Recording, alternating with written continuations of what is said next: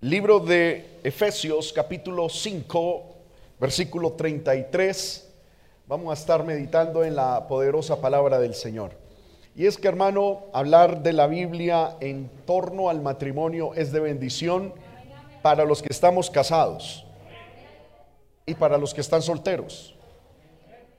Para que aprendan cómo es que es, amén, como dicen por ahí, cómo es la movida. Gloria al Señor. Y yo lo digo, hermano, para la gloria y honra del Señor.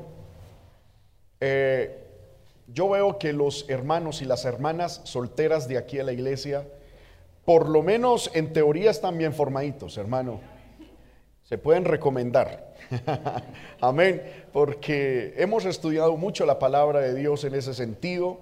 Y por eso, hermano, rogamos a Dios que esta palabra no retorne vacía, sino que lleve fruto para honra y gloria del Señor. Amén. Efesios capítulo 5, verso 33. Lo tenemos todos, hermanos. Leo la palabra del Señor para ustedes, invocando el poder del Padre, del Hijo y del Espíritu Santo. Dice así, por lo demás, cada uno de vosotros ame también a su mujer como a sí mismo, y la mujer respete a su marido. Amén. Con la ayuda del Señor dentro de esta temática del matrimonio y del hogar, quiero hermano, uh, si el Señor me permite, utilizar tres domingos para hablar bajo el título El matrimonio, un reto para valientes. Amén. Y vamos a tratar, si el Señor nos permite, tres, cuatro punticos importantes que yo sé que van a ser de bendición para nuestra vida. Por eso le invito que ore conmigo y le pidamos al Señor que nos hable a través de su palabra. Padre que estás en eterna gloria, en el nombre de Jesús, te damos muchas gracias por estos momentos maravillosos que me das de poder dirigirme a esta audiencia que tú, Señor, has lavado con la sangre preciosa de tu Hijo Jesucristo. Señor amado, ellos son tu pueblo, ellos son tus hijos. Señor, y estoy frente a tu rebaño, frente a tu pueblo. Padre, un pueblo que conoce tu palabra, que conoce tu voluntad.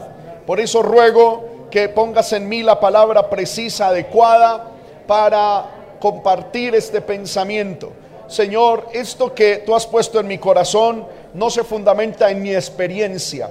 Muchos de mis hermanos, Señor, que están aquí, me pueden doblar, Señor amado, en experiencia. Pero no venimos a escuchar palabra de hombre, venimos a estudiar tu palabra. Señor amado, por eso ruego que el poder y la virtud de tu Espíritu Santo vengan sobre mí y que abran, eh, abras el corazón de tu pueblo para que todos podamos oír y recibir tu palabra. Te lo pido en el nombre de Jesús. Amén y amén. Le invito a que tome su lugar, hermanos, sin dejar de alabar el nombre del Señor. El matrimonio, un reto para valientes. Un hombre y una mujer estuvieron casados por más de 60 años. Ellos habían compartido todo, hablaban de todo y no se habían guardado ningún secreto nunca. Lo único que no compartían era que la viejita tenía en su closet una caja de zapatos. Y ella le había pedido a su esposo que nunca la abriera y que no le preguntara sobre el contenido de dicha caja. Durante todos esos años, vuelvo y repito, más de 60 años, él nunca pensó en esa caja. Pero un día la señora enfermó y el doctor les dijo que tristemente la señora ya no se iba a recuperar de la enfermedad. El viejito tratando de arreglar todas las cosas de ella, antes de que muriera, se topó con la caja de zapatos y se la llevó a la viejita en su cama. Ella al ver la cajita le dijo que era tiempo de que él supiera lo que había adentro. Cuando abrieron la caja, el viejito encontró dos muñecas de crochet y un buen fajo de dinero, aproximadamente 98 millones de pesos. Él sorprendido le preguntó sobre el contenido de la caja. Y ella le dijo, cuando nos casamos, mi abuela me dijo que el secreto de un buen matrimonio es no discutir, nunca discutir. me aconsejó que cada vez que me enojara contigo debería guardar silencio y tejer una muñequita de crochet. El viejito al escuchar esto se contuvo, hermano, se tuvo que contener para no derramar lágrimas, ya que solo había dos muñecas en la caja. Así que ella solo se había enojado con él dos veces durante estos años llenos de amor y entendimiento. Él estaba que no se la creía y sumamente conmovido le dijo a su esposa, oye amor, ya entendí lo de las muñecas, pero ¿y el dinero? ¿De dónde salió esa cantidad? Ah, respondió, respondió la viejita, ese dinero es lo que gané vendiendo las muñecas que vendí durante todos estos años.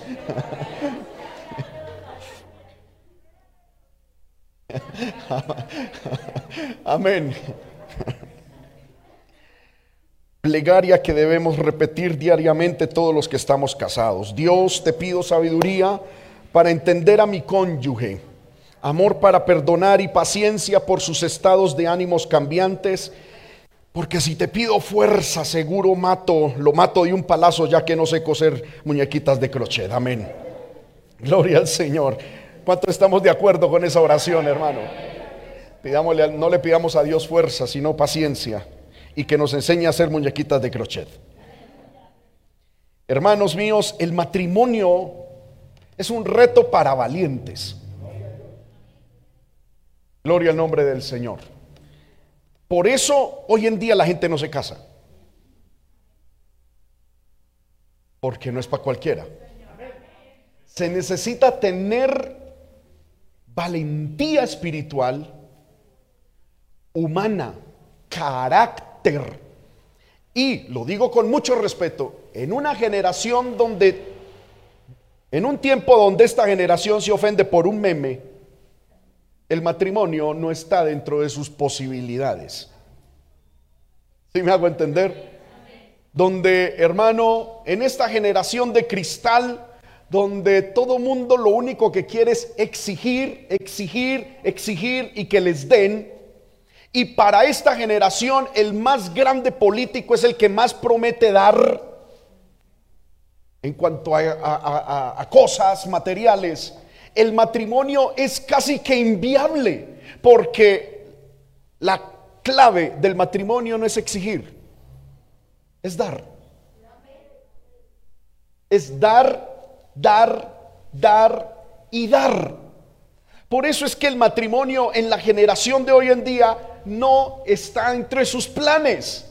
Porque para casarse y para vivir de acuerdo a lo que Dios establece, se necesita ser valiente. Cuando mi esposa y yo nos casamos, recuerdo que mi mamá me dio un consejo, me dijo, hijo, tú tienes que ser lo suficientemente avispado para saber tratar ciertos asuntos que no se pueden dejar pasar por alto en el matrimonio. Y utilizó la siguiente palabra muy paisa, muy de nuestra tierra, pero también tienes que ser lo suficientemente bobo para hacerte el bobo, para dejar pasar ciertos asuntos que se necesitan dejar pasar en el matrimonio. Amén. Porque cuando uno no es lo suficientemente inteligente y se agarra de lo que no se debe agarrar en el matrimonio, y deja pasar lo que no debe dejar pasar, ese matrimonio es un total fracaso. Pero usted y yo sabemos que nos tenemos que saber agarrar y tenemos que, hermano, saber enfrentar situaciones que de verdad hay que saberlas enfrentar y hay otras que hay que dejarlas pasar. Amén. Y que aunque muchas veces esas cosas que hay que dejar pasar vayan contra nosotros, hay que saber entender de que el matrimonio es un interés superior a mi felicidad y a mi propia vida. Y ahí es donde viene, hermano, en la confrontación con el mundo y por ende la ausencia de amenes. Que el mundo nos enseña que el matrimonio es para mi felicidad. Y entonces lo que determina la permanencia en el matrimonio hoy en día es mi felicidad. Si yo ya no me siento feliz, pues, me voy. Amén. Y, y ahí están mis papás que me reciben. Pero bíblicamente uno debe estar en el matrimonio no para la felicidad. La felicidad es una consecuencia que puede estar o no puede estar. El matrimonio es una institución divina con propósitos divinos y para la gloria y la honra de Dios. Ahora, cuando yo vivo el matrimonio para la gloria de Dios, en el diseño de Dios y a la manera de Dios, la consecuencia es que tendré un matrimonio feliz. Pero la felicidad no es el fin del matrimonio.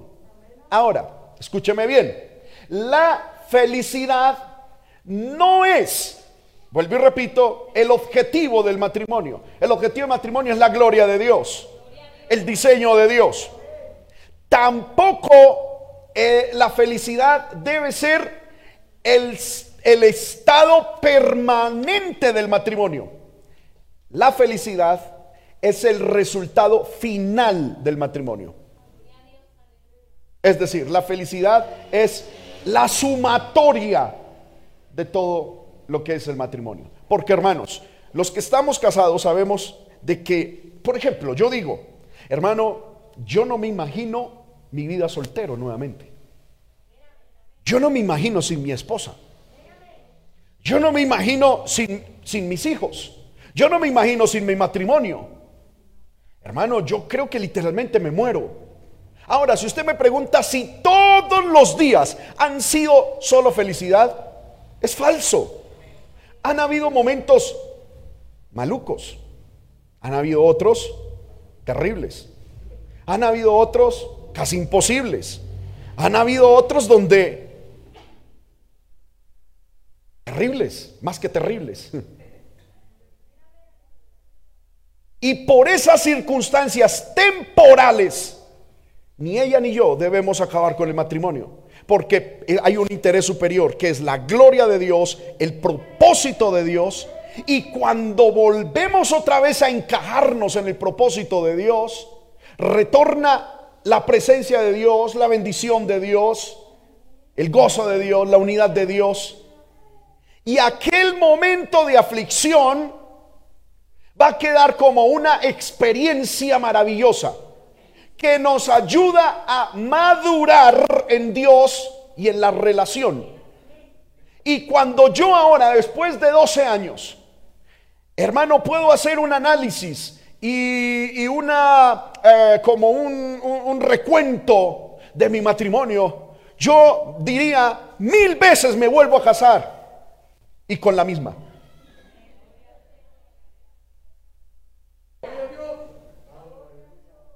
Amén. Porque alguien dice, sí, yo me vuelvo a casar, pero con otra persona. Uy, no, con la misma. ¿Por qué? Porque aunque hemos tenido momentos difíciles, la felicidad no es emocional, ni circunstancial, ni tiene que ser permanente. La felicidad es una conclusión de ver la bendición de Dios y el diseño de Dios y hacer la voluntad de Dios. ¿Cuántos alabamos el nombre de Cristo? Por eso es que el matrimonio es un reto para valientes. Amén. Y en estas tres clases, cuatro clases que el Señor nos permita tener, vamos a hablar de muchas cositas importantes. ¿Cómo tener un matrimonio victorioso? No feliz, victorioso. La felicidad usted y yo no la damos si queremos.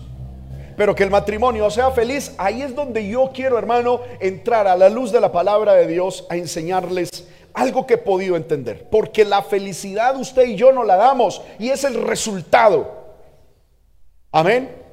De muchas cosas. La victoria es lo que quiero que entendamos y lo que, comprendamos. Ahora, para que haya victoria se supone que debe haber una guerra. ¿Sí o no? Porque si no hay guerra, ¿qué victoria va a haber? Yo no puedo decir, hermano, tengo una victoria tremenda. Sí, ¿cuál fue tu lucha? No, ninguna, pero aquí estoy, en victoria. No, no, no, eso no es victoria. Y el tamaño de tu victoria depende del tamaño de tu gigante, de tu oponente. Si tú luchas, lo digo con mucho respeto, con un oponente nanito, chiquito, pues, hombre, gloria a Dios, es una victoria, pues es una victoria chiquita. ¿Por qué la Biblia exalta la victoria que Dios le dio a, David con Goliat? Por el tamaño del gigante o del oponente, que era un gigante.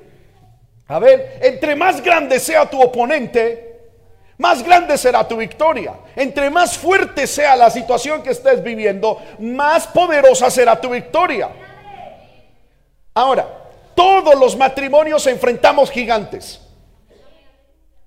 Y si usted no quiere enfrentar gigantes, o no, no se case. Así de sencillo. Amén.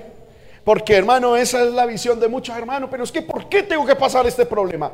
¿Por qué tengo que pasar el otro problema? Pues porque se casó. O sea, eso es obvio. Amén. Estoy hablando de matrimonios victoriosos. Entonces, no se nos haga extraños los problemas, las luchas. Son absolutamente normales. Y no solamente normales, necesarios. Son los problemas, las dificultades, las crisis, los que realmente muestran el carácter de ambos. Son los que forman la imagen de Dios en el hogar son las que nos dirigen, están en el centro de la voluntad de Dios. Escúcheme bien, y son las dificultades lo que forma unas generaciones grandes en Dios. Porque si yo vivo solo, ¿cómo le voy a enseñar a mi hijo paciencia?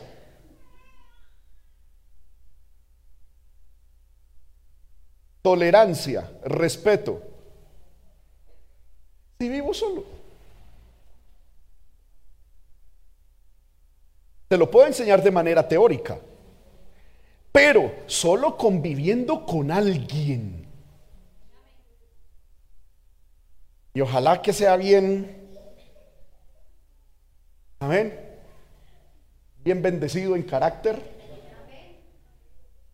Es que yo le digo a mi hijo y a mi hija, hijo, así es que se vive.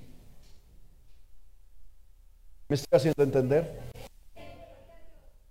Porque hermano, miren, hay poder de Dios. El diablo quiere atacar el matrimonio por las tremendas bendiciones que el matrimonio trae. A mí me sorprendió en estos días, eh, eh, hermano, hay poder de Dios. Hmm, eso fue, eh, creo que en una, en una mañana, en una madrugada. Y cuando leí esta noticia, yo desperté a mi esposa y yo, mire que, mire el diablo. ¿Sabía usted que hay algo que ya se llama la sologamia? ¿Qué es la sologamia? Es casarme conmigo mismo. Amén. Y entonces es la sologamia. ¿Usted en qué estado está en sologamia? Me casé conmigo mismo. Mm. Y entonces en la revista Semana salió una noticia de una mujer, una modelo, que se casó con ella misma. Pero a los 90 días estaba pidiendo el divorcio de ella misma. Ni ella misma se aguantó. Poder de Dios, esta sociedad está loca.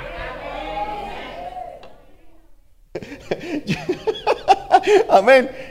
Una de las mayores representantes de la sologamia, amén, fue y se casó hermano. Y eso fue un una, tremendo matrimonio. Amén. Ella llegó en blanco sola al altar. Ella misma se entregó, ella misma se comprometió. Y es que yo me amo. Y a los 90 días estaba pidiendo divorcio. Ay, Padre del cielo. Amén. Perdón por reírme. Me parece que es inevitable no reírse. Amén. Es impresionante. Amén. No se aguantó ella misma. No pudo con su sologamia. Amén. Sologamia. Bendito sea el nombre del Señor. Ahora, una persona así, hermano, es difícil que de pronto le enseñe valores de alto calibre a otra persona. Amén. De hecho, yo les comenté a ustedes hace unos dos meses, en, en un periódico español salió unas estadísticas terribles, diciendo que en España hay tres veces más parejas con perros que con niños. Amén. Y que hay 13 millones de parejas con perros y gatos. Hermanos míos, eso es una tendencia satánica. Primero, para intentar, hermano, como atacar el diseño de Dios en cuanto a que el mundo debe tener seres humanos. Segundo, hermano, ¿qué tipo? Yo leí un reportaje también psicológico diciendo que una persona que prefiera tener un animal a una, a una relación humana es una persona con altas tendencias psicópatas y de, y de, eh, eh, Señor amado, se me olvidó el, término, eh, de asociología, de, o sea, es, es, una persona con la cual uno no puede contar, no puede ser. ¿Por qué? Porque la persona, hermano, que tiene, por ejemplo, hermano, es que yo, yo vivo es con un perro. No, usted, usted en esa relación no aporta ningún tipo de sometimiento ni de humildad. Todo es dominación. Amén.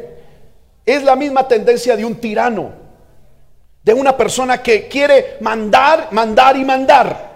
Pero cuando yo estoy con otra persona, todos los que convivimos el matrimonio, sabemos que tenemos que saber agachar la cabeza. Y si usted la quiere mantener en alto, entienda de que lo más seguro es que su matrimonio se va a acabar. Amén. Por eso es que la Biblia dice, porque es que muchas veces nosotros malinterpretamos la palabra.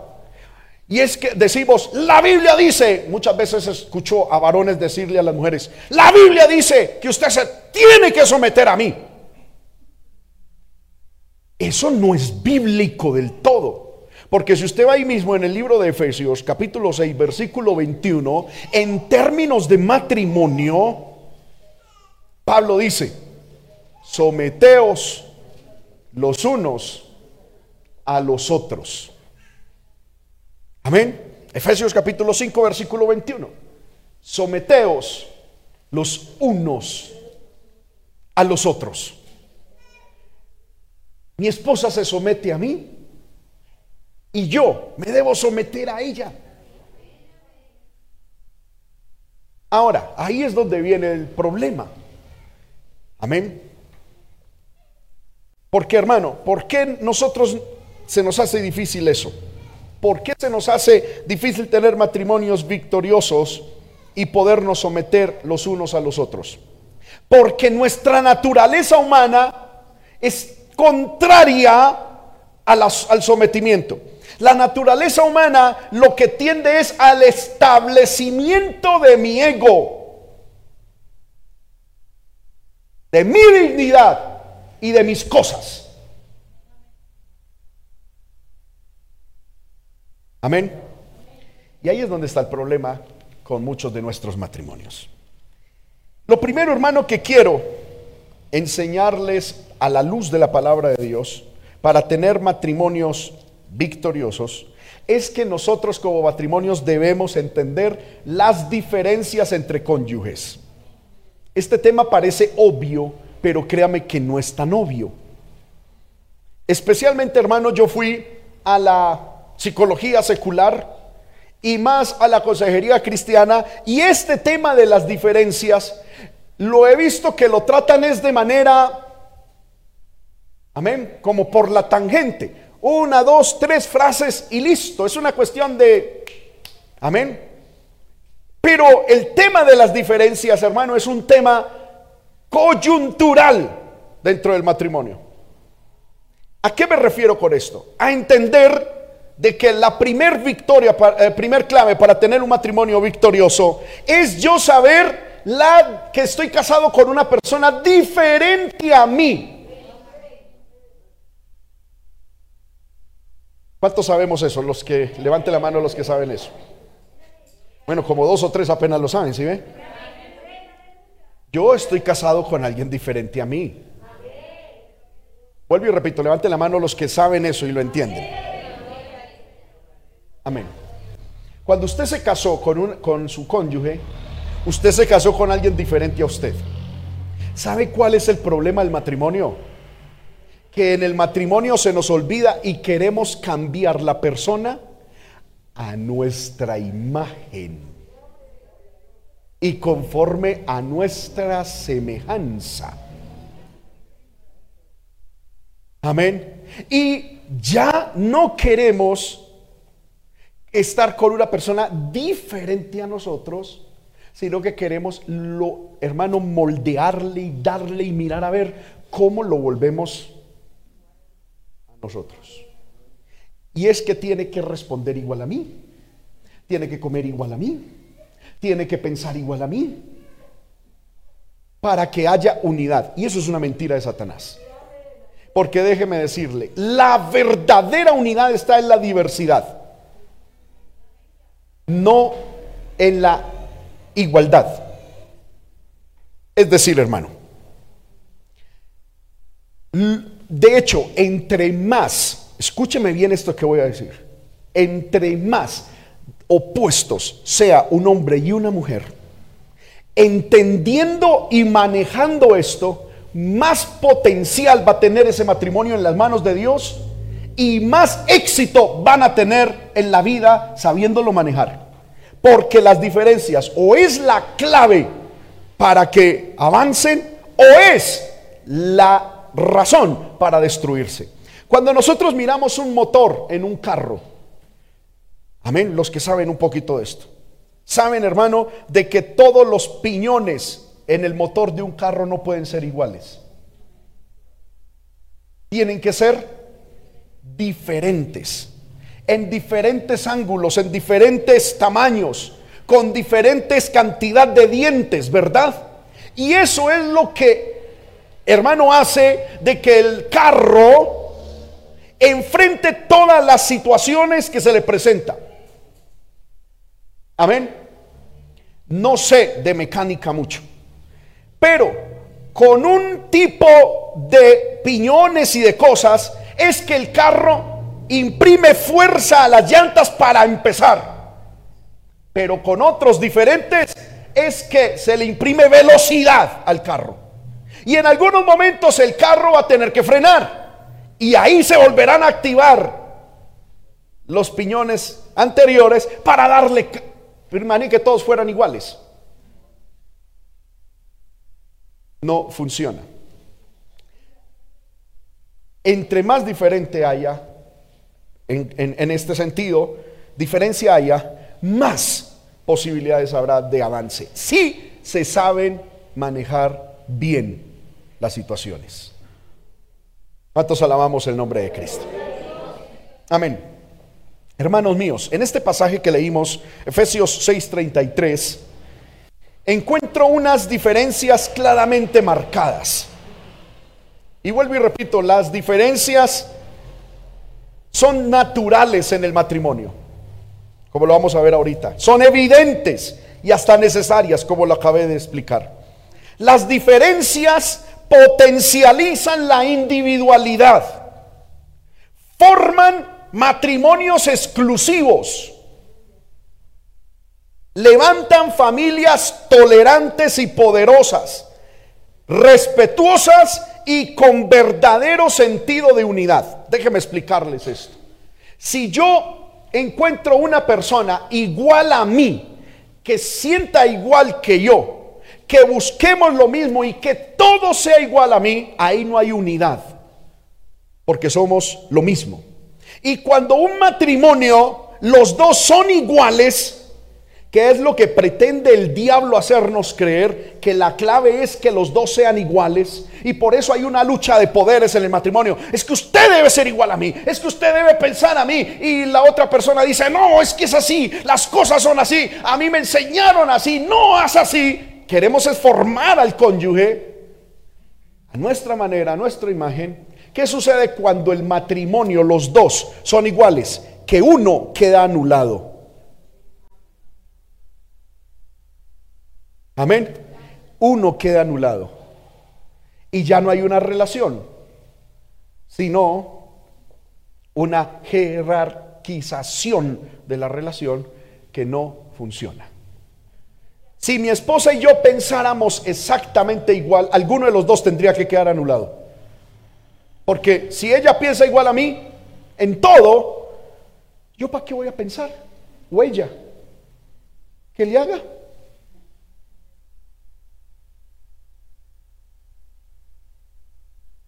Amén.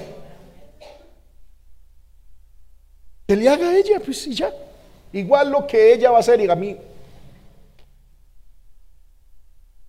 La igualdad en el matrimonio anula la creatividad, anula el desarrollo de la individualidad, anula, hermano, eh, el surgir de cosas hermosas dentro del matrimonio. Mientras que las diferencias, vuelvo y repito, potencializan la individualidad. Amén. Qué bueno es que a través de las diferencias que hay entre mi esposa y yo, yo pueda surgir como persona y ella pueda surgir como persona. Amén. Pero usted ve, hermano, que la mayoría de matrimonios donde se quieren anular esas diferencias, siempre hay alguien que surge y otra persona abajo, que le tocó aguantarse el ser humillado, por debajeado, anulado, cancelado. Me estoy haciendo entender con eso. Y eso va contra el diseño de Dios. Porque Dios conmigo tiene un propósito, pero con mi esposa también. Y qué bueno es que en el matrimonio ella alcance el propósito de Dios para ella y yo el mío. Y que entre los dos entendamos que el propósito de Dios para ella es único y el mío es mío, pero nos vamos a unir en un matrimonio para que con el potencial que Dios le dio a ella y el potencial que Dios me dé a mí, los dos saquemos el matrimonio y el propósito de Dios adelante con nosotros.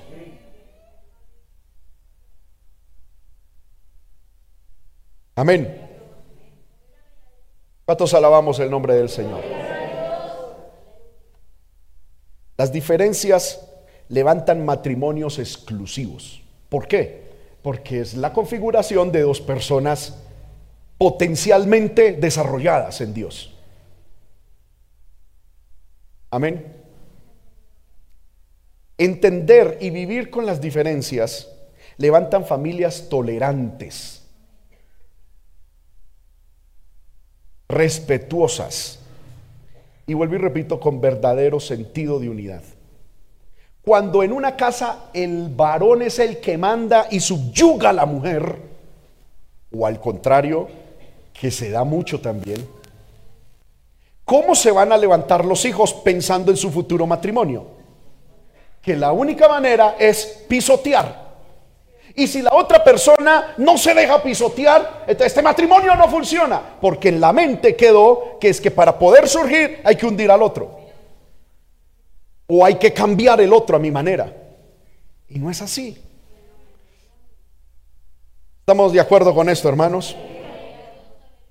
Hay un escritor que a mí me gusta mucho en un, en un libro que se llama eh, El matrimonio sagrado. Se llama Gary Thomas, este escritor, me gusta mucho.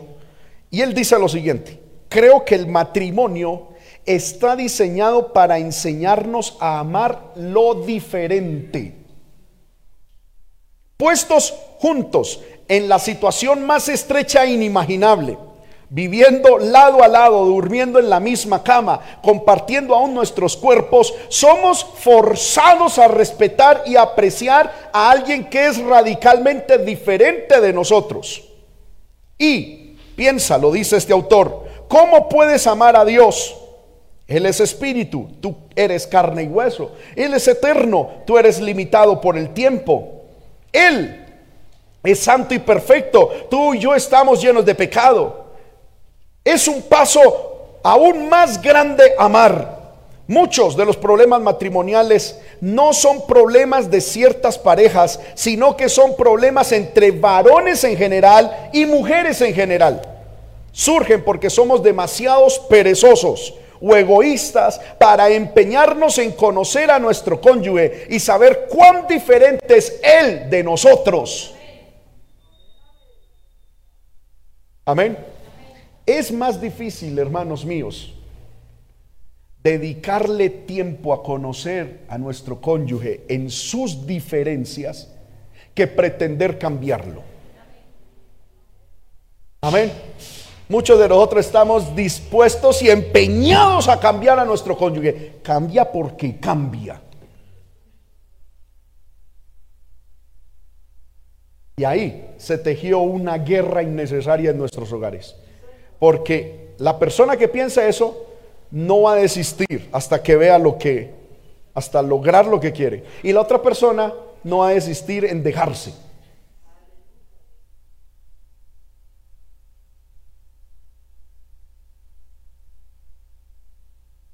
Amén, hermanos. Cuando lo bíblico es que aprendamos a entender las diferencias.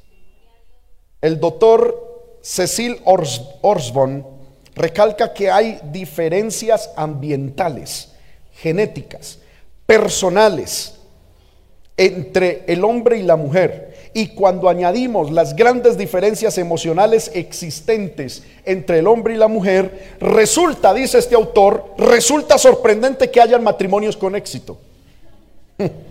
Es verdad. Pero la realidad es que hay muchos matrimonios desavenidos porque no comprenden sus diferencias.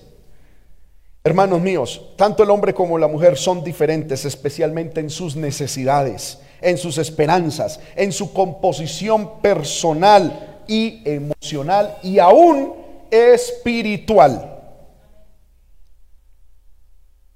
Amén. Hermanos, eh, el texto bíblico en Efesios 6, 33 dice, por lo demás, cada uno de vosotros ame a su mujer.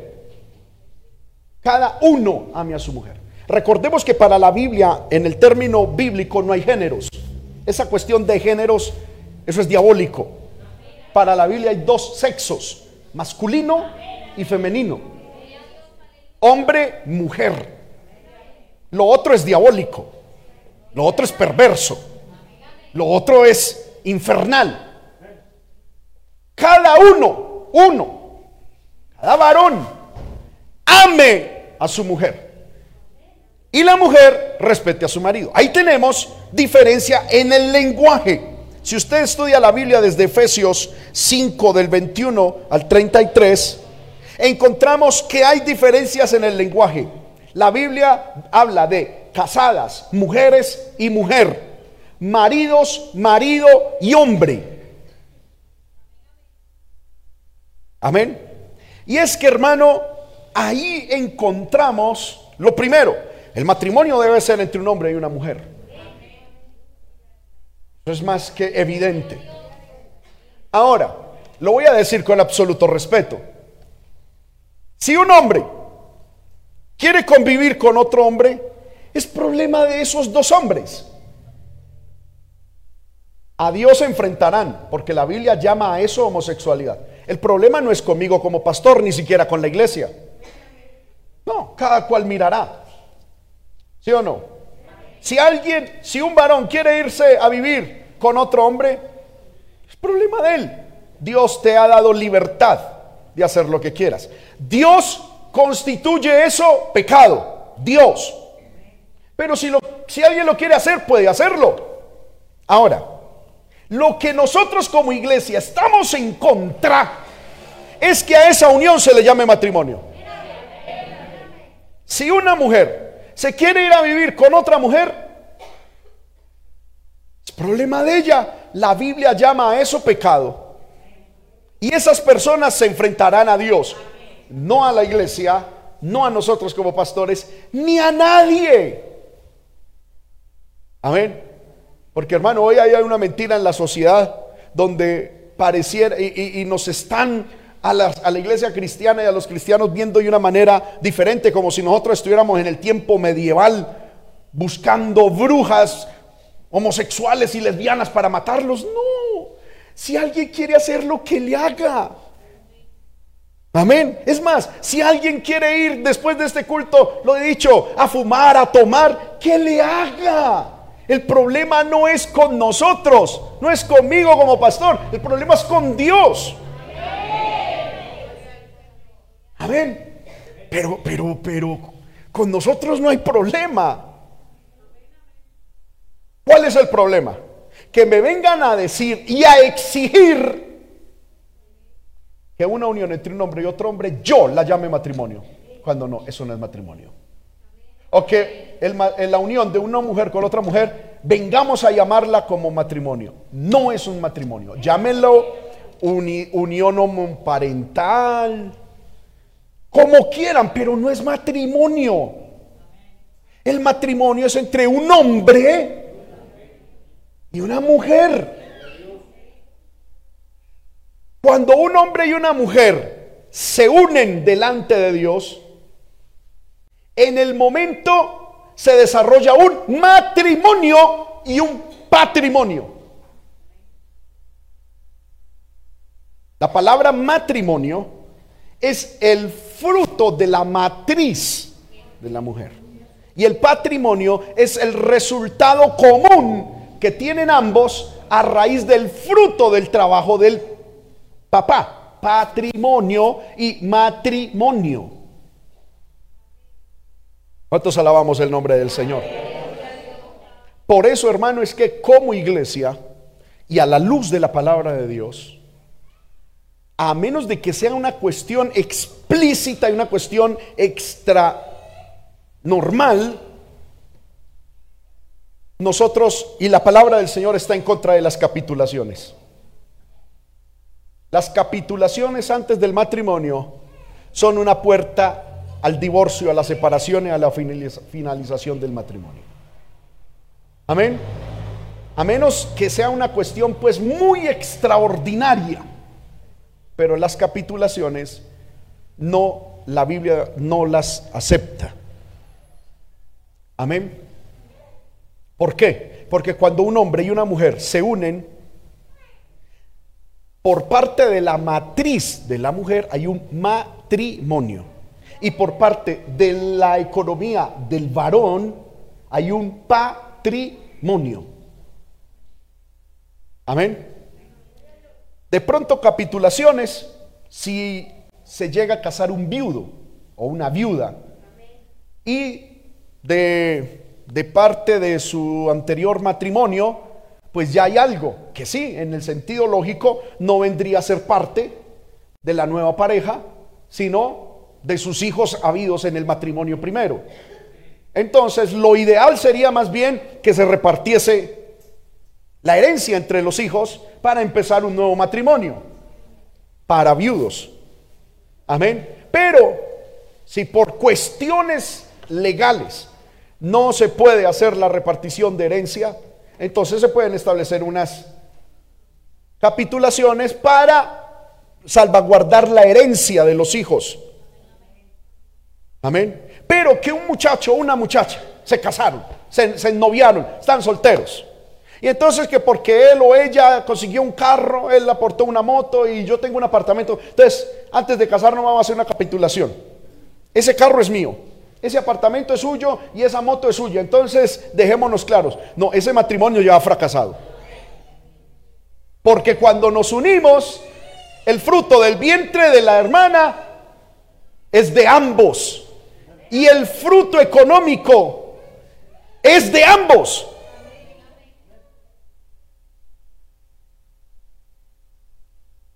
Yo les invito, hermanos, hablando y haciendo un paréntesis, que en el matrimonio nadie tenga cosas por individual.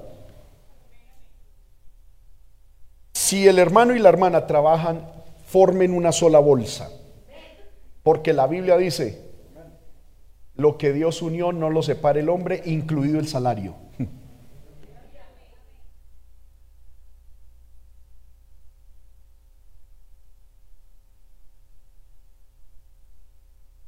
Amén.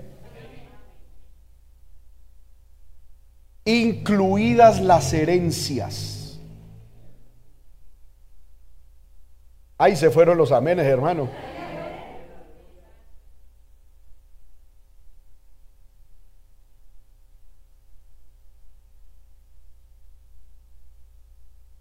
Amén. Porque en algunos matrimonios es lo, este, lo que Dios unió no lo separa el hombre, pero la herencia es la herencia. O sea, usted y yo somos uno, uno, uno mijo. Pero en cuanto a herencias, lo mío es mío y lo tuyo es tuyo. Ahí hay algo sospechoso. No es bueno eso.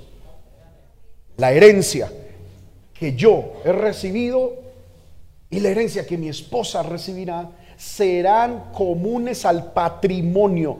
Eso la ley no lo establece, pero bíblicamente sí.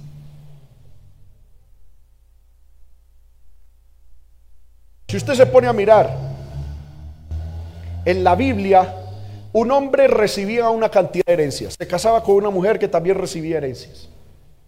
Pero cuando alguno de los dos moría, era recibía la herencia de todos. Es decir, la herencia que había recibido su, su padre. Hoy en día es, si el, si el viejito murió y dejó algo, entonces se reparten entre los hijos y la mamá. No, eso es antibíblico. Así no es el diseño bíblico.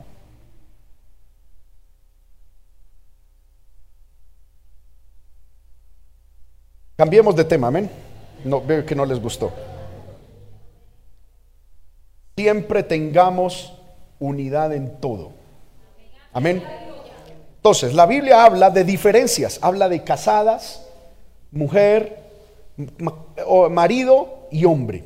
Aquí entonces entiendo algo. Primero, que el matrimonio debe ser entre un hombre y una mujer. Lo demás son uniones civiles.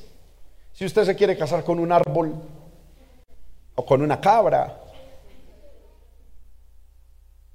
Es decir, si usted es problema de cada cual, pero no nos venga a imponer que eso es un matrimonio.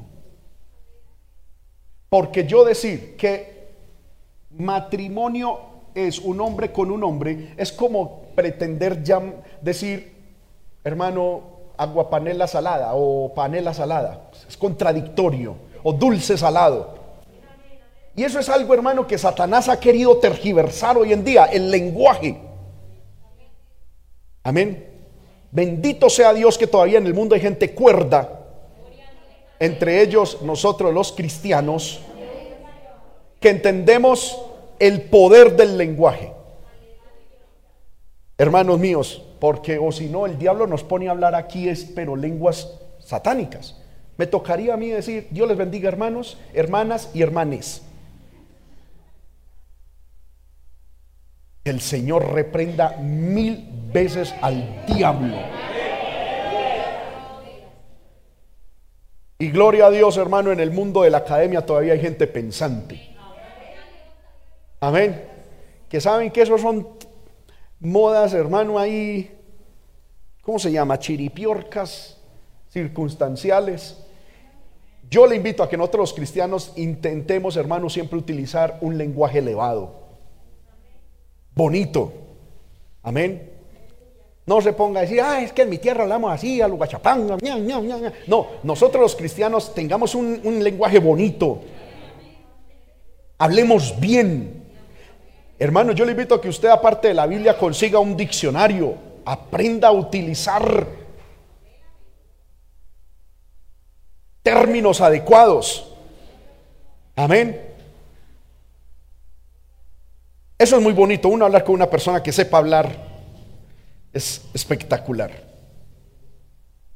Amén. Lo segundo, hermano, que encuentro en este texto, cuando la Biblia habla de la diferencia del lenguaje, en el lenguaje que presenta casadas, mujer, marido, hombre, es que hay una tremenda diferencia entre una mujer casada y una mujer soltera, y un hombre casado y un hombre soltero. Eso parece obvio. El problema es que cuando hay matrimonios, muchas veces parece que no lo hay. Hay hombres que se casan y quieren seguir con su vida de soltero. Y hay mujeres que se casan y quieren vivir como si siguieran solteras. Y no es así. Si usted ama su vida de soltero de soltera, quédese soltero. Pero si se va a casar, entienda de que su vida cambió. Que sus sueños cambiaron. Amén. Bendito sea el nombre del Señor. Si yo de soltero tenía unos sueños, unos proyectos, ahora que me casé, ¿qué debo de hacer? Cambiar eso. Ahora, hermano, y entonces los proyectos, ¿para qué casó? O realícelos antes, o ya que se casó, Amén. Muera ellos. Ahora, si usted al compartirlos con su cónyuge, ellos él, él también o ella tiene ese mismo sueño, pues bendito sea el Señor, trabajen ahí. Pero es porque sea de ambos. Yo conocí, hermano, yo les he contado a ustedes una pareja, que había un muchacho que toda la vida quería tener un barco. Y se casó. Y siempre continuó, es que hermano, mi proyecto es tener un barco. Yo quiero tener un barco. Cuando se dio la consejería con esta familia, este matrimonio, hermano, ya mayores. El problema es que él ya estaba intentando derrumbar media casa en Medellín, donde no hay mar ni nada de eso. Hay playa, pero porque hay una calle que se llama la playa, pero no es no es otra cosa. Y estaba, hermano, es que mi sueño es tener un barco. Y hermano, dejaba iglesia, dejaba hogar, dejaba todo por construir su barco, que era su sueño de adolescente. Y él estaba dispuesto, si era necesario, a perder el hogar por tener su sueño. Eso es inmadurez. Si yo me casé, es porque ya realicé mis sueños, mi vida. Ahora que soy casado, tenemos que empezar a construir sueños en común y aportar la vida entera a construir proyectos en común, no en individual. Amén. Por eso hay hombres, hermanos, que se casan y antes de ser, cuando eran solteros, eran tomadores. Se casan y quieren seguir en la misma. Lo único que quieren, perdóneme, es tener un desfogue sexual en casa para ellos seguir de solteros. Y eso no es así. Eso se llama inmadurez. O por el contrario, en el caso de las hermanas. La Biblia habla que una cosa es ser soltero y otra cosa es ser casado. Si usted se casó, yo, yo creo, hermano, que a usted y a mí que estamos casados, nadie nos obligó a casarnos. Amén. El, casi 100% de los que estamos casados vinimos solitos a un altar o a un juez y el juez y el pastor dijo, usted voluntariamente se compromete a serle fiel, a amar, a respetar a ese hombre. Y nosotros, sí. Amén. Y el hombre también, sí. Y nos miramos, ay, voluntariamente. Entonces, voluntariamente lo hicimos, obligadamente cumpla.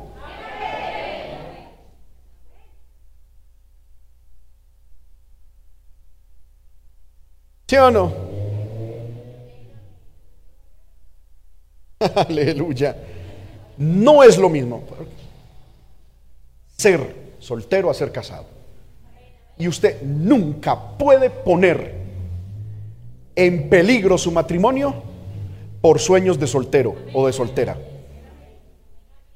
Su estado civil cambió para la eternidad.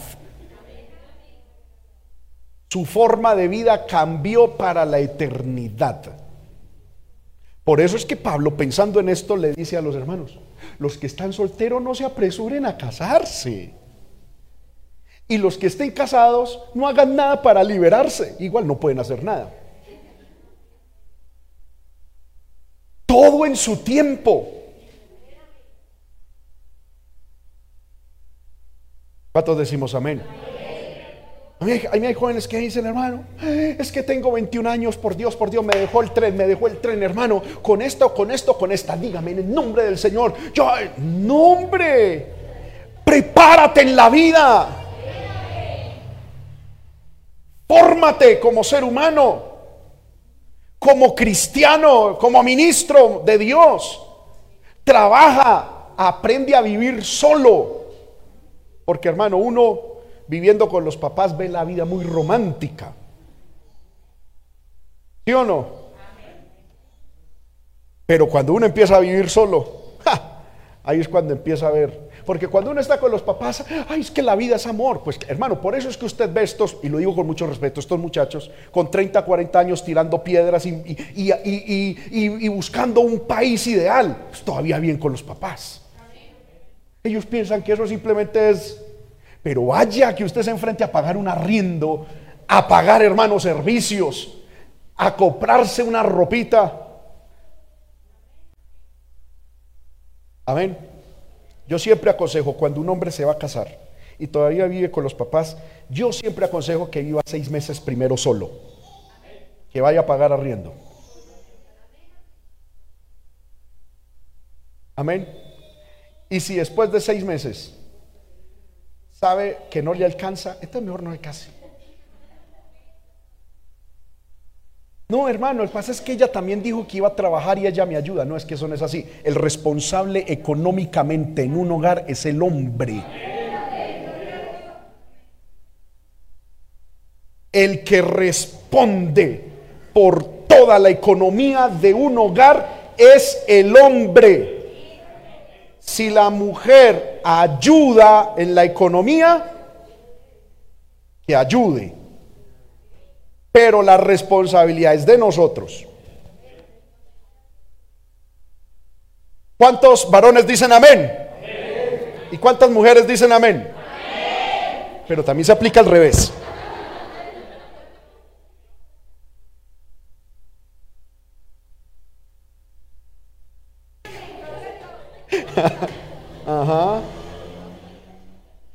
Y mejor dejemos ahí porque...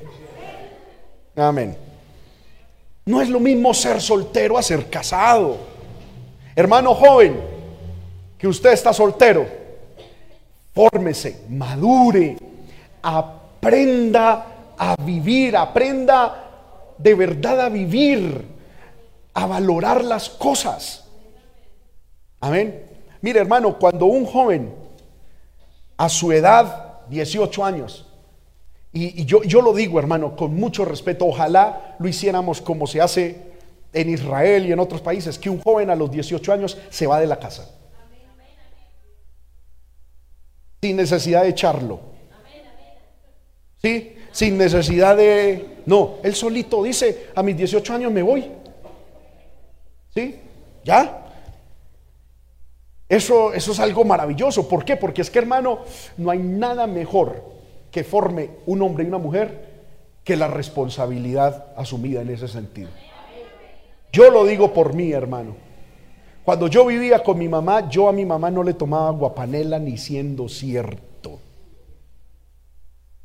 Yo lo digo con tristeza en mi corazón. Amén. Aguapanela. ¿Qué es eso, hombre? Por Dios. Y yo le decía a mi mamá, ¿qué es eso? Aguapanela. No había otra cosa, no había jugo, no había leche, no había gaseosa, agua panela.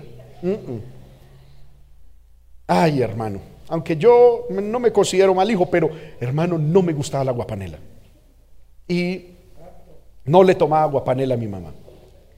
El día en que el Señor me permitió llegar aquí como pastor que vine solo,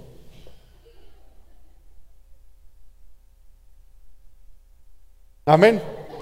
Yo pensaba, como, como dice esa, ese, ese, video, yo pensaba que los trastes se, se lavaban solos. Yo pensaba que la comida llegaba sola al comedor, ¿verdad? Que la luz se mantenía por cuestiones divinas, que el agua era... Cuando yo llegué aquí, amén, por eso yo digo hermano, yo los amo a ustedes porque ustedes me, los más que todos los antiguos, vieron todo ese proceso de madurez en mi vida. Ay, qué cosa. A mí me da hasta pena, hermano. Pero los amo y gracias por aguantarme. Hermano, yo vine y ah, bestia. Mm. Me toca cocinar. A ver, me toca pagar luz, todo. Y para eso que ese tiempo llegaban carísimos. Porque hermano, yo antes trabajaba. Y yo decía, yo no sé por qué la gente se queja, ¿verdad?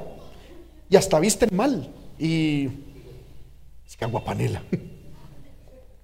Pues claro, el salario mío no iba para servicios, no iba para, no, era para vestir bien y comer hamburguesas, literalmente, hermano. Así la vida es una belleza. Pero cuando vine aquí me enfrenté, ¡ah! o me como la hamburguesa o me quitan la luz. Hagamos agua panela.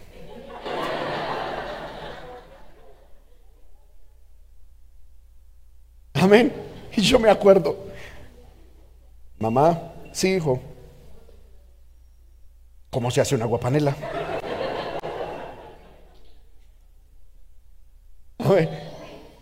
¿Y por qué? Es que me voy a hacer una guapanelita. ¿Y por qué no hay para jugo, ni leche, ni gaseosa? Mm, no hay. ¿Ya quieres tomar agua panela? Sí. Ah, bueno, haga esto, haga lo otro. Hermano, y si usted viera hoy en día cómo me fascina el agua panela. Soy el fan número uno del agua panela.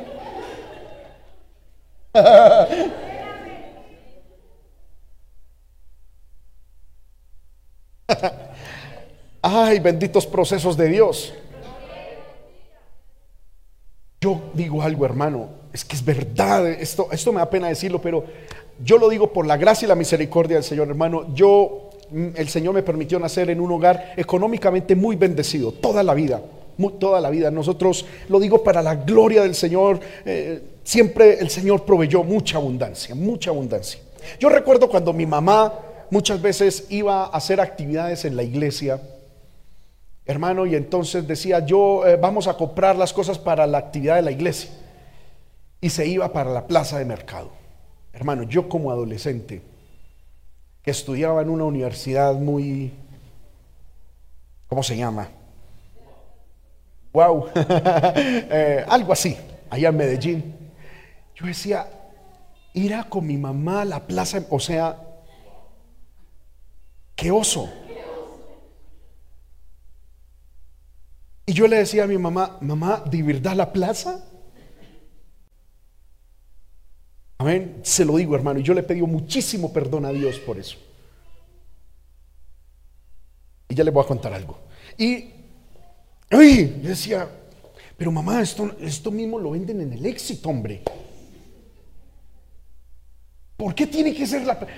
Y mi mamá nos llevaba y nos llevaba como a la fuerza. Y muchas veces yo decía, yo espero afuera, que vos soy. No, no, no, no, terrible. Bueno, cuando yo llegué aquí, Ay, amo a Sogamoso. Amén. Vi la diferencia entre el éxito y la plaza.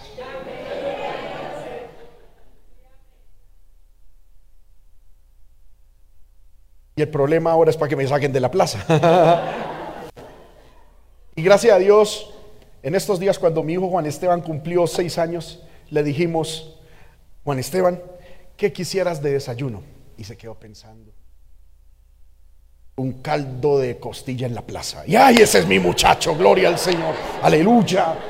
Y nos fuimos a la plaza a comer caldo de costilla. Amén. Ya, gloria al Señor, ese es mi muchacho. Y yo le dije a mi esposa, yo quiero formar a mis hijos. Porque hermano, muchas veces nosotros como padres lo único que queremos es que no les falte nada. Y eso es un error terrible. A nuestros hijos les tienen que faltar muchas cosas, pero también yo le enseñé, yo le dije a mi esposa, nosotros cuando el Señor nos permita, vamos a llevar a nuestros hijos al mejor de todos los restaurantes que haya, cuando el Señor nos permita, para que sepan también que es cosa buena. Pero también hay que llevarlo Amén. Al campo, en estos días lo hicimos. A comer en el piso ahí en, mamá, ¿y dónde nos vamos a entrar? Pues en una piedra. A comer ahí. ¿Y por qué? Pues porque sí. Punto. ¿Cuántos alabamos el nombre del Señor? Porque tampoco todo es por, por el piso. No, pero tampoco todo por arriba. No, tiene que haber, hermano, de ambos. ¿Cuántos alabamos el nombre del Señor? Muy bien. Seguimos con esta enseñanza. ¿Estamos contentos, hermano? Entonces, estamos hablando sobre las diferencias. Encontramos entonces diferencias marcadas no solamente en el lenguaje, en el estado civil, sino en eh, diferencias marcadas en las comparaciones dadas por el apóstol Pablo. La Biblia dice que el esposo es tipo de Cristo, que eso lo vamos a ver en estos días, y la esposa es tipo de la iglesia. Hermanos míos, queremos tener eh, eh, matrimonios victoriosos, no felices. Porque mire que el bien supremo del cristianismo no es la felicidad, sino la victoria. ¿Sí o no? La felicidad la tendremos en el cielo. Pero mientras estemos aquí, ¿cuál es el, el fin? La victoria. Lo mismo tiene que ser el matrimonio. Es necesario que todos nosotros los hombres aprendamos a ser como Cristo. Y eso lo vamos a ver acá. Y las mujeres aprendan a ser como la iglesia verdadera no como la ramera de Apocalipsis. Porque la Biblia habla de dos mujeres que representan la iglesia. Está la virgen, la iglesia virgen pura, sometida a Cristo, y está la, la ramera de Apocalipsis. Que esa será totalmente rechazada y aún destruida por el mismo Señor. Entonces hay dos modelos para las mujeres. O es la una o es la otra. Y hay que, hermano, aprender. Bendito sea el nombre del Señor. Y es necesario entender entonces las diferencias. Es necesario, hermano, que en el matrimonio identifiquemos y aceptemos las diferencias entre el esposo y la esposa. En su estupendo libro, Los hombres son de Marte y las mujeres de Venus, su autor, John Gray, expone, hermano, con asertividad quirúrgica las diferencias entre el esposo y la esposa. Y es que es el desconocimiento de las diferencias las que llevan a miles de parejas a divorciarse, separarse o distanciarse el uno del otro. Él dice, sin el conocimiento de sus diferencias, los hombres y las mujeres se enfrentan unos a otros. En general, nos sentimos frustrados o enojados con el sexo opuesto porque hemos olvidado esa verdad importante de que somos diferentes. Esperamos que el sexo opuesto, o sea, nuestro cónyuge, sea como nosotros y más como nosotros. Deseamos que quieran lo que queremos, que sientan lo que sentimos. Suponemos erróneamente que si nuestro compañero o nuestro cónyuge nos ama, reaccionarán y se comportarán de cierta manera, la manera como nosotros reaccionamos y nos comportamos cuando amamos a alguien. Esa actitud nos dispone a sentirnos decepcionados una y otra y otra y otra vez en el matrimonio y nos impide tomar el tiempo necesario para comunicar de manera afectuosa cuáles son nuestras diferencias. Y esto, hermano, es muy sabio. Vuelvo y repito, hermano, esto que vamos a tratar aquí, eh, difícilmente se trata eh, aún en, conferencias matrimoniales. Y es distinguir las diferencias entre el uno y el otro. Cuando nosotros, vuelvo y repito, no distinguimos las diferencias, nos vamos a enfrentar en una guerra sin fin. ¿Por qué? Porque el uno va a querer que el otro sienta lo que yo siento y que lo exprese como a mí me gustaría que lo exprese. Y que le guste lo que a mí me gusta. ¿Cuántos alabamos el nombre del Señor? Amén. Voy a poner un ejemplo. Hermano, en estos días no me acuerdo si fue Santiago o mi hijo Juan Esteban cumplió años. Y a mi esposa y a mí se nos ocurrió la grandiosa idea de repartirles a todos los invitados un pollito. ¿Ustedes recuerdan? Amén. Digo grandiosa entre comillas, ¿no? Muy bien, la hermana dice amén. Bueno, ¿qué pasó? Yo ahí vi las diferentes reacciones. La mayoría de los niños y de las mujeres cuando vieron el pollito, ¡ay, qué ternura! La mayoría de hombres, ¿y ahora yo qué hago con ese pollo?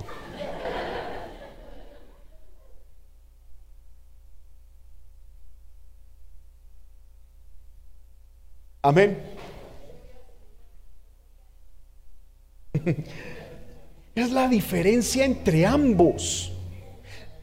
¿Usted se imagina que la que el hombre y la mujer reaccionen iguales?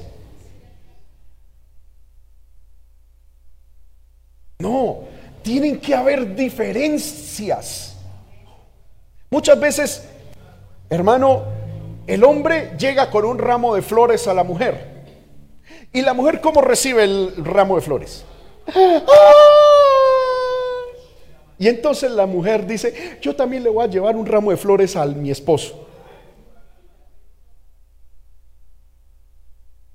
Hermano, cuando a uno como hombre le traen un ramo de flores, ¿uno qué hace?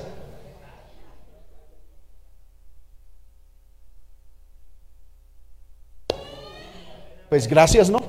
O sea, la mera cordialidad. Gracias. Ay, amor, gracias. Y, uno por dentro dice, ¿y yo qué hago con eso? ¿Será que lo meto en el carro? Eh, ¿Lo llevo a la oficina?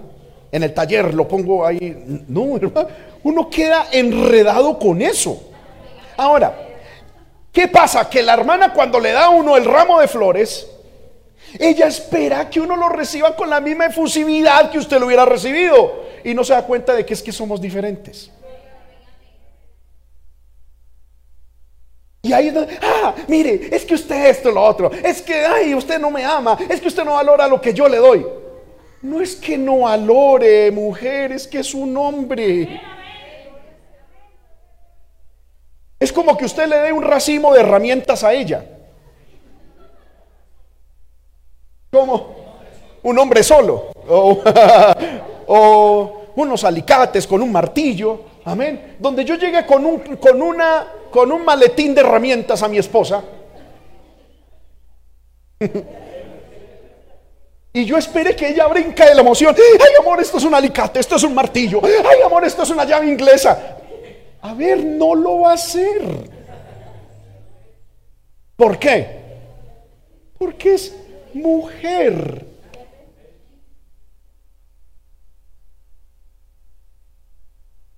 Y lo mismo pasa en los matrimonios.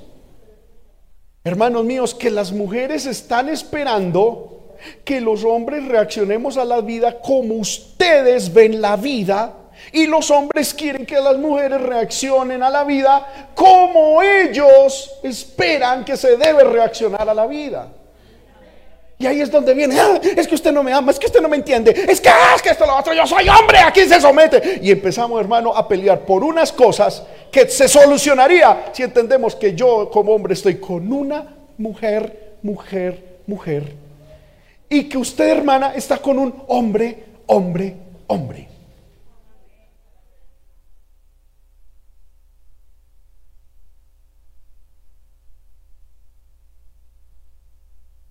Amén. Amén o no amén, hermanos. Y cuando yo entiendo eso, Y cuando entendemos eso, nuestro matrimonio ya tiene, hermano, un buen porcentaje de victoria. Entender las diferencias. Amén. Yo he visto hermanas que pasan por ahí, ven un gatico y ¡oh! no se quieren morir por un maleado gato. Y ahora el esposo se queda ahí mirándola. Ay, pero es que usted no, es que usted es duro. No, es un hombre. Es un hombre. Ahora, yo como hombre debo tener algo de empatía, sin llegar a la hipocresía.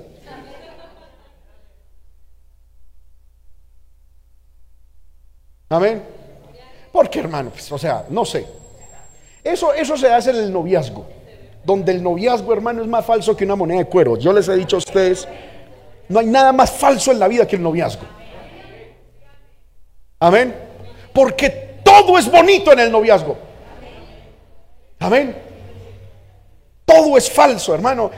Él puede tener pecueca, pero ella no la va a sentir. Parece que el olfato, el todo se anula en el, en el noviazgo, hermano. Todo es hermoso. Bendito sea el nombre del Señor. Por eso se dice que un expresidente de Estados Unidos dijo que dicen que el amor es ciego, pero no debería ser así. En el noviazgo, póngase gafas. Si es que es ciego, si es que es medio miope, póngase gafas y mire todo. Y apenas se case, cierre los ojos, bote las gafas y para adelante, mi hijo. Porque ya no hay más nada que hacer. Pero muchos en el matrimonio, en el noviazgo, puro amor, esto es, ay, qué hermosura, qué belleza. Y cuando se casan, ay, yo con quién me casé. Mm, mm, cierre los ojos hágale, papá. Porque ya no hay reversa. En este carro llamado matrimonio hay primera, segunda, tercera, cuarta, quinta y R. No de reversa, sino de rapidísimo. Es decir, hágale. Porque no hay reversa. No hay cómo echar para atrás. Amén. Entonces, hermanos, el problema de desconocer las diferencias es que estamos esperando que el otro piense como yo pienso. Que el otro sienta como yo siento. Que el otro reaccione como yo reacciono. Amén. Que ame como yo amaría. Y entonces esto nos va a llevar a sentirnos decepcionados, decepcionados una y otra vez. Ahora, hermano, yo le voy a explicar en unos minuticos cuál es la diferencia entre un hombre y una mujer. Todas. Pero voy a poner las obvias. En el área psicológica, el hombre es racional, la mujer es emocional. Amén. Un mismo suceso es visto desde dos perspectivas por el esposo y la esposa. Amén. una misma noticia. Hermano, eh, eh, sobre algo. Ay, que rescataron un perrito. La mujer dice, ay, qué perrito tan bueno que lo rescataron. Y el hombre dice, ¿y dónde están los, los dueños de ese perro? Gente irresponsable. Dos visiones del mismo acto. Y adivine cuál es la correcta. Las dos. Porque el mundo nos está mostrando, hermano, que pareciera que todo lo de los hombres es incorrecto y que todo lo de las mujeres es correcto. Y déjenme decirle, hermanitas, no. Porque hoy en día, hermano, con esta cuestión del feminismo, pareciera que solo la visión femenina, solo lo emocional y solo lo sentimental es lo que es la realidad del mundo. Y no es así. ¿Usted se imagina donde el mundo fuera solo lleno de mujeres? Hermano, todo sería rosado. Árboles rosados, pasto rosado, agua rosada. Amén. Todo rosado. Terrible. Pero si todo fuera lleno de hombres, Ah, bueno, con las mujeres ya estarían, o sea, estarían vivas, pero ya irían por ahí en la guerra, la guerra mundial, por cualquier cosa. Sí, en la guerra, bueno, ese es el dato del armón. Nosotros, si todo estuviera lleno de hombres, seguramente ya nos hubiéramos extinguido. En la primera guerra, tan, punto, y se acabó todo. Amén. Por eso Dios nos hizo así. Y aquí voy a, a ver si tengo aquí el tiempo, hermanos. Bueno, sigamos. Diferencias ante los problemas. ¿Cómo el hombre enfrenta los problemas? ¿Y cómo la mujer enfrenta los problemas? Mire, hermano. La mujer al ser, eh, al ser emocional, para ella lo más importante es la relación. Mire, hermano, que una mujer tiene un problema o sabe de el problema de otra persona y ella cómo utiliza ese problema para afianzar su relación con otra persona. No hay nada mejor para una mujer con su amiga que otra amiga tenga un problema. ¿Por qué? Porque ¡ah! te imaginas, ay, sí, ah, y empiezan, hermano, a hablar sobre el problema y ellos quieren, ellas quieren, sí, es afianzar relaciones con el problema. Cuando una mujer tiene problemas en la casa, llega ante el esposo diciendo, amor, mire, el niño pasó esto, me desobedeció. ¿Y ella qué es lo que quiere? Que su esposo la entienda. Que su esposo se siente y diga, ay, mi hija, ¿y tú cómo te sentiste? Ay, esto. Hermano, no hay peor cosa para uno como hombre que decirle a una mujer, ¿cómo te fue hoy? ¿Por qué? Porque ella dice, ¡Ah! era la pregunta que quería. Siéntese, mi amor, yo le explico. Vea. A las cinco y media de la mañana yo abrí los ojitos. Estos ojitos hermosos. Pero no, como tenía sueñito, me volvió vez a acostar. Y me acosté de este ladito, y empiezan a contar a las nueve, y, y uno... Porque lo que ella quiere es relación, comunión, intimidad. Pregúntele a un hombre cómo le fue hoy. Bien, sobreviví es lo importante. O sea, estoy aquí, gloria al Señor. Pero ¿cómo te fue? Bien. ¿Y qué hiciste? Nada. O sea que todo bien, pues todo bien. ¿Por qué? Porque la mujer al ser emocional su enfoque relacional, Dios lo hizo así.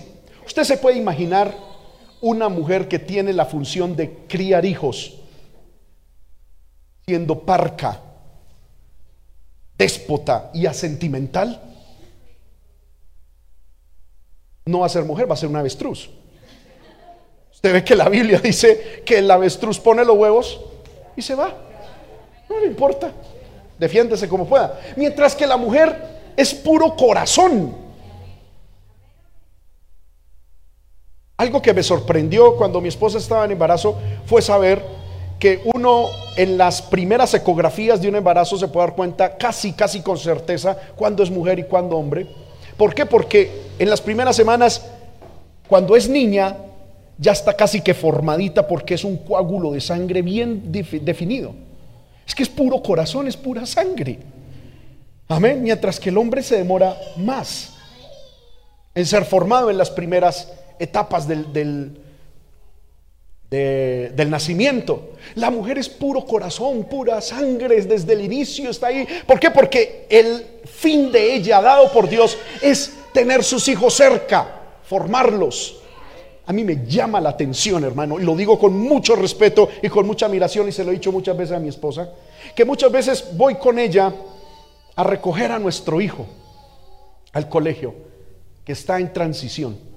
Y mi esposa lo recibe y con ese amor, y yo le digo, hola hijo, ¿cómo te va? Bien, bien, entre. Y entonces se entra y mi esposa le dice, ¿cómo te va hoy? Pero cuéntame, cuéntame. Y mi hijo empieza a contarle, mamá, y ella le pone un cuidado como si estuviera atendiendo un problema de la ONU, como si estuviera atendiendo, hermano, una mega de verdad, hijo. ¿Y tú qué hiciste? ¿Y qué Pero es que le nace de verdad.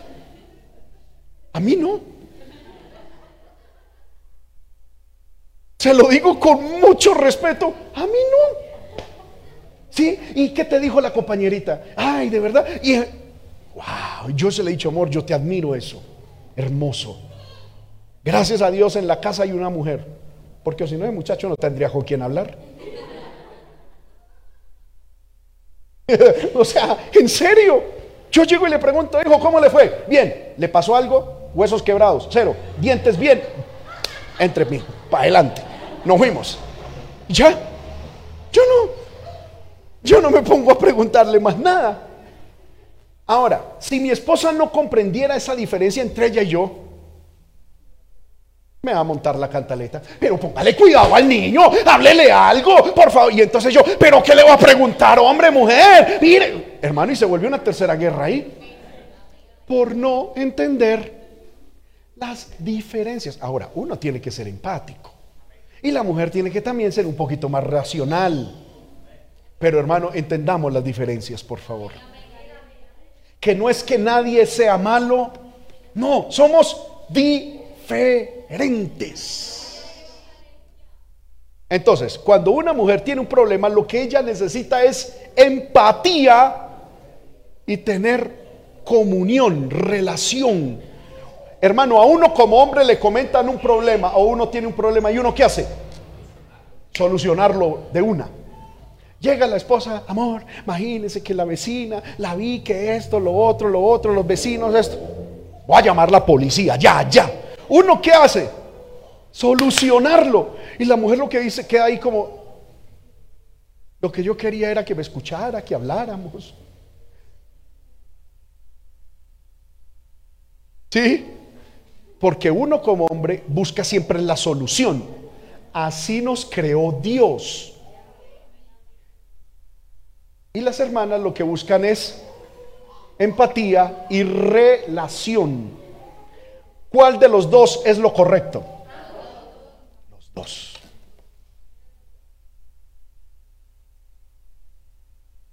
Vea, se lo voy a poner de esta manera. Mire, hermano, el grado de, de, potencia que tiene esto de saber las diferencias. Dígame en el que se está durmiendo. Bueno, amén. Muy bien. Nadie. Estamos bien, estamos contentos, hermano. Amén. Mire esto, mire el grado, hermano, de diferencia al que tenemos que enfrentarnos en el matrimonio.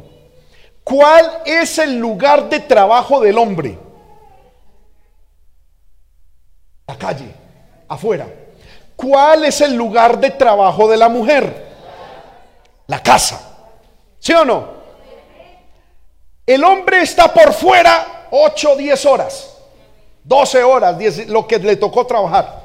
Cuando él sale de trabajar, ¿él qué ansía? Llegar a casa a qué? A descansar porque la casa para él es un lugar diferente al trabajo. Y él dice, ay, yo quiero llegar a casa, quiero llegar a casa a descansar. Cuando la mujer lo ve entrar por la puerta, dice, llegó la ayuda. Porque ya entró a mi lugar de trabajo.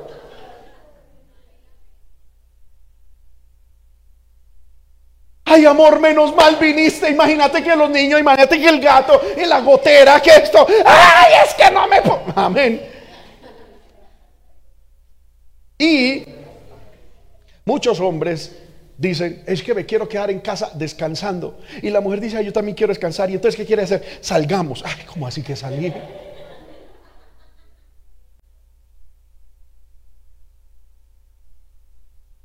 ¿Sí o no? él quiere llegar de su lugar de trabajo a descansar a casa. Pero como casa es el lugar de trabajo de ella, ella quiere salir a descansar. ¿Cuál de los dos es lo correcto? Ambos. Y Dios lo hizo así.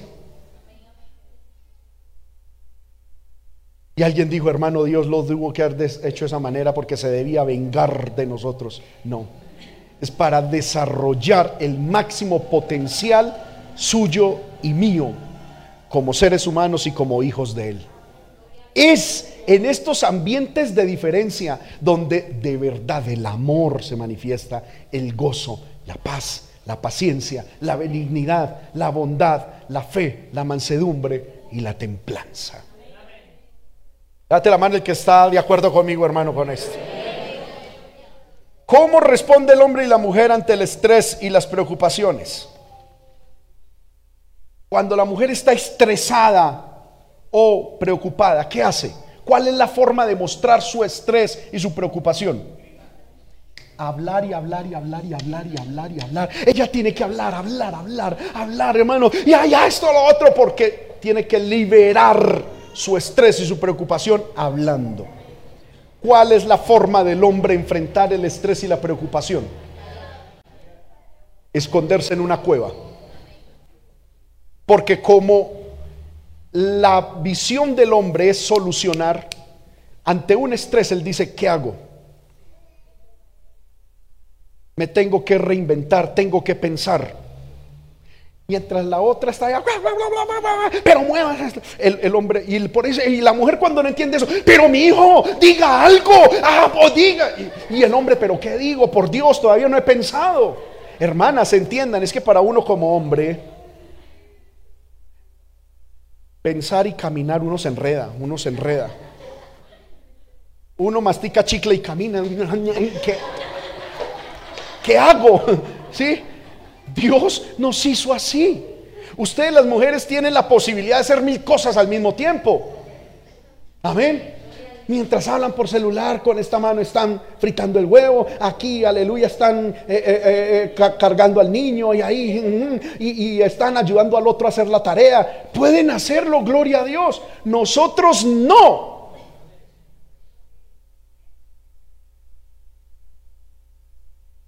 Nosotros los hombres hacemos una sola cosa a la vez y punto.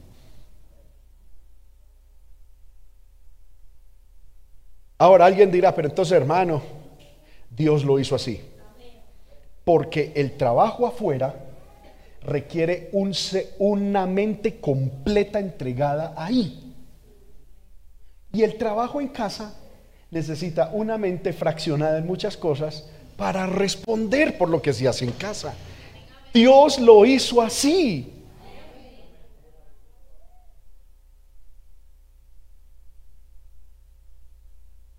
Amén. Mientras el hombre necesita irse a, su cueva a pensar y quedarse callado, la mujer necesita hablar, exteriorizar, exteriorizar. Y ahí donde vienen los problemas. No es el problema en sí el problema del matrimonio, es no entender las diferencias. Amén. Bendito el nombre del Señor. ¿Cuántos alabamos el nombre del Señor? ¿Por dónde o cómo somos alimentados? El hombre es alimentado con lo que ve, la mujer con lo que oye. Por eso es que cuando un hombre se enamora de una mujer joven, wow, y se le abren los ojos como si le fueran a echar gotas, wow. Pero ¿cómo se enamora la mujer? Mire, hermano Aarón, usted puede ser feo y pobre, pero si tiene buena labia,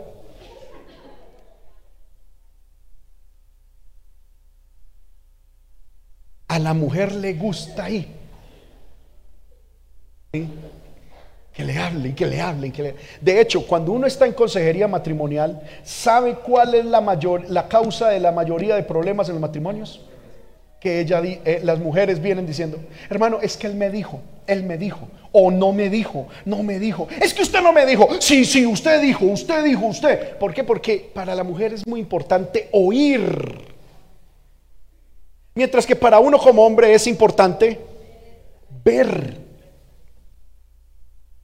Amén. Son dos conductos de alimentación diferentes. Muy bien. El hombre, en cuanto a la comunicación, expresa lo que cree. La mujer expresa lo que siente. Amén. Usted a una mujer pregúntele, ¿cómo se siente? Y usted la va a tener ahí. Pero debe preguntarle a un hombre, ¿usted qué es lo que cree? Por eso es que la Biblia busca en el hombre un hombre de verdad y en la mujer una mujer virtuosa. Cosas diferentes. Amén. Tengo muchas más, hermano, pero aquí voy terminando. En el afecto, el hombre es generalmente cuadriculado. Hermano, un hombre genio y figura hasta la sepultura, hasta que o que Dios meta su mano, pero si a un hombre le gusta una cosa y le gusta otra, así va a morir, hermano. Enamórese de eso o pero así va a ser.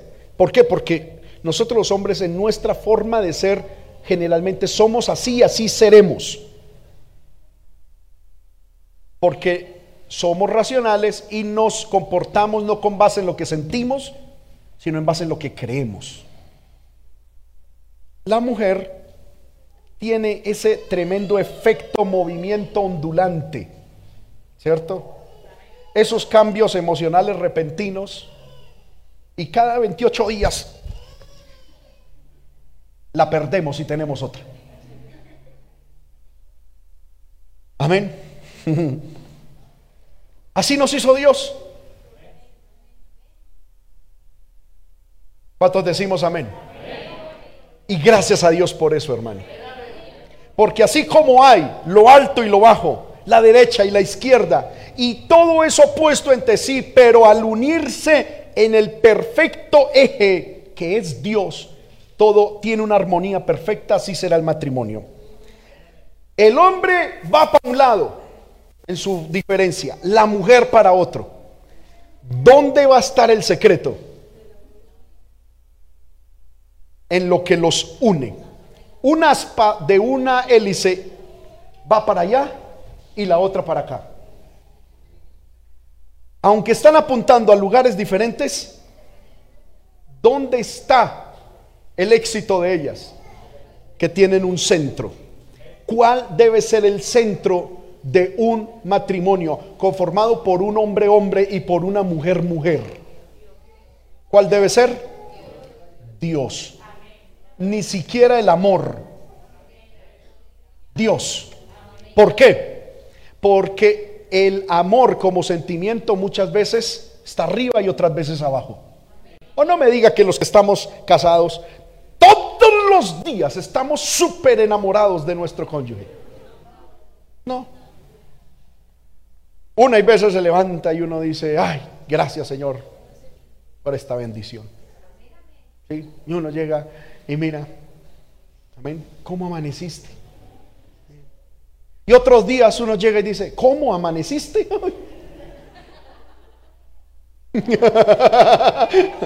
Pero igual, lo que nos une es Dios, que Él no cambia. Y cuando Dios es el que nos une, ese hombre, hombre, esa mujer, mujer, van a ser un instrumento útil para la gloria de Dios, para su propósito. Y cuando termine todo, el gran acumulado va a ser felicidad, gozo y satisfacción en el alma. Estemos de pie, hermanos, en esta hora. Si usted tiene a su cónyuge ahí al lado,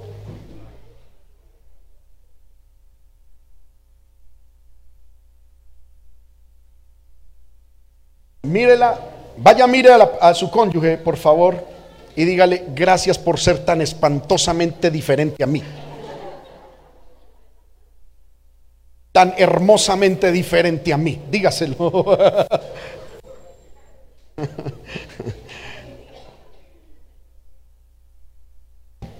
Ahí es donde radica el éxito. No en que seamos iguales, en que seamos diferentes y hasta opuestos, pero que el eje central sea Dios. Oremos, invitemos a Dios a que sea nuestro eje central. Padre que estás en el cielo. En el nombre poderoso de Jesús te damos gracias por este tiempo de bendición que nos has dado, Señor. Gracias, Señor amado, por tu bendición, por tu presencia. Gracias por tu palabra. Gracias, Señor amado, por esta enseñanza.